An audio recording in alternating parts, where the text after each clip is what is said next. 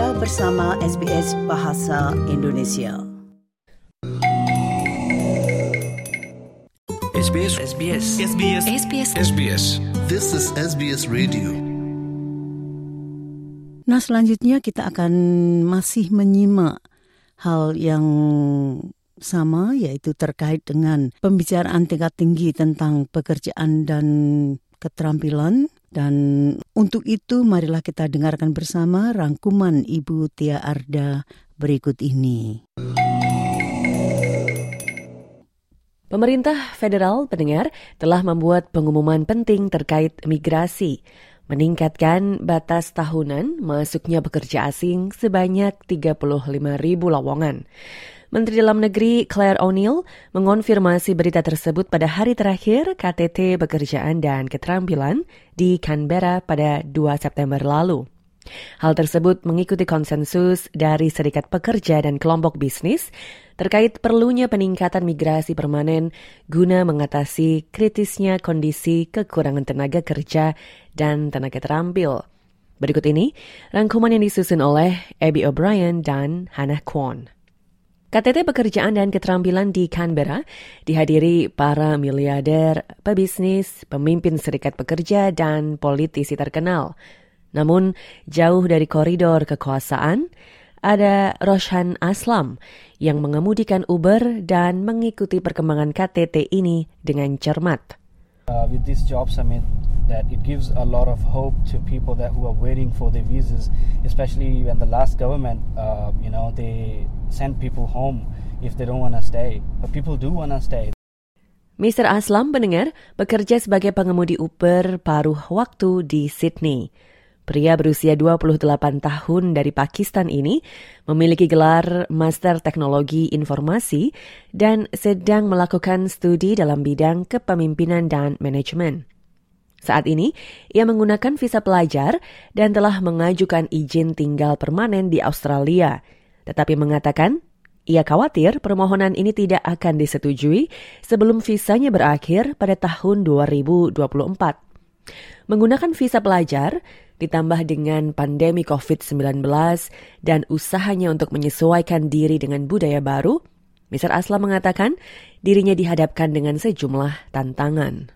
It was really, really hard, um, especially you know when uh, the pandemic hit. Students were not covered under any scheme by the government, and what happened is like government did support to a lot of their citizens, permanent residents, but nothing for students. So that's another hurdle that we faced, especially in, in COVID. Um, they were left alone and they were told that if you can't afford to live here, if you don't have a job anymore, you can go home. Ia tidak sendirian. Situasi semacam ini telah memunculkan isu terkait pengembangan jalur menuju migrasi permanen. Perdana Menteri Anthony Albanese mengatakan hal ini merupakan satu tujuan. We need a more straightforward and certain pathway to permanent residency. And I believe there's an important and genuine consensus, not just in this room, but indeed around the country, that migration should not simply be about bringing in workers to fill gaps. It should be about helping people to put down roots to join in the life of our country towns, our regions, and our suburbs. Menteri Dalam Negeri Claire O'Neill mengumumkan adanya penambahan jumlah penerimaan bekerja asing saat KTT di Canberra. So, one of the responses today that we're announcing um, in response to the skills crisis is that the permanent skilled migration rate for 2022, which had been set at 160,000, the government will now increase that number to 195,000 this financial year.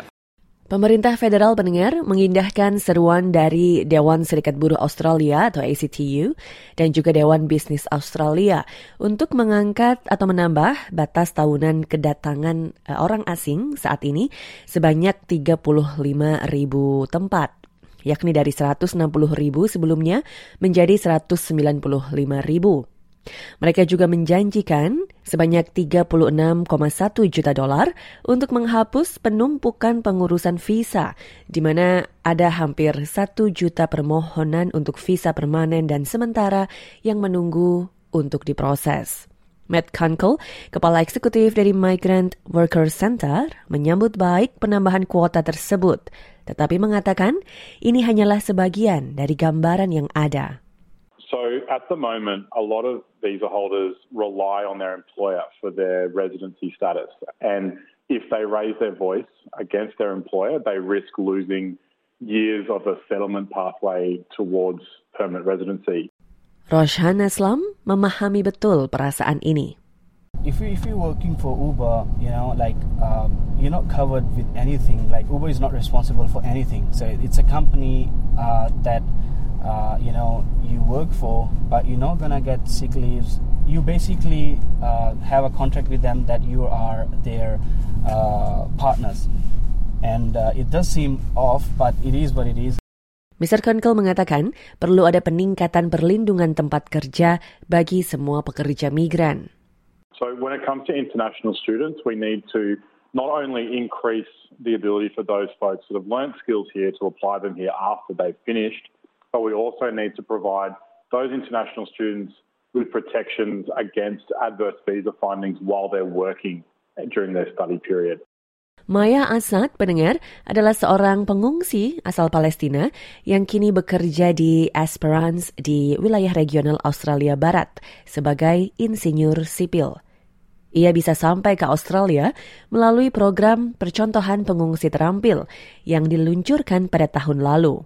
Program is really good. Like it's win to win, you know, like the employer will have a good employee.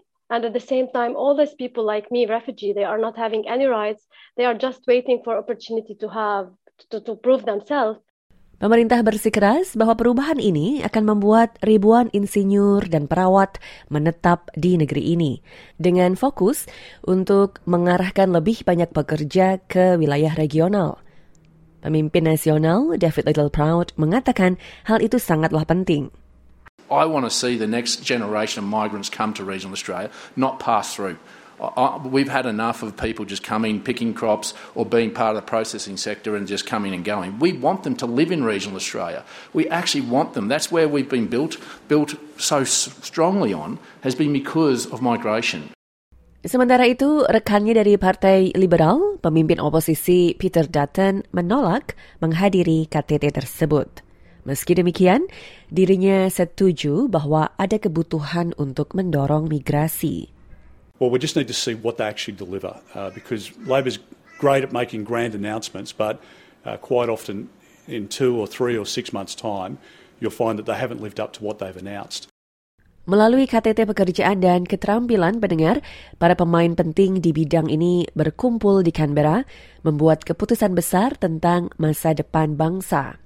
Tetapi Matt Kunkel mengatakan ujian yang sebenarnya akan datang begitu mereka semua meninggalkan acara.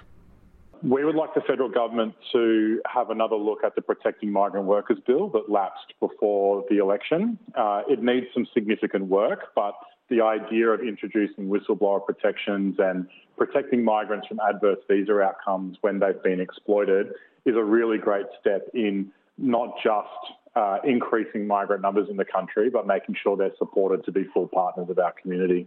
Demikian tadi pendengar rangkuman terkait KTT Pekerjaan dan Keterampilan yang disusun oleh Hannah Kwon dan Abby O'Brien untuk SBS News dan diproduksi oleh Tia Arda untuk SBS Indonesia. Nah itulah tadi Ibu Tia Arda dengan rangkumannya tentang pembicaraan tingkat tinggi pekerjaan dan keterampilan tahun 2022 itu.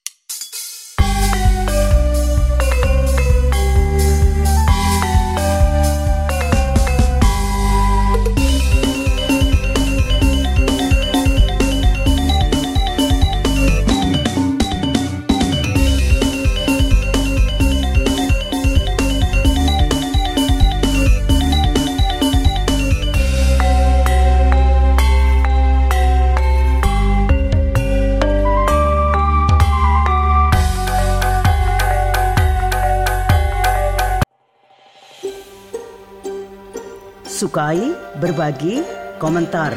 Ikuti SBS program Bahasa Indonesia di Facebook.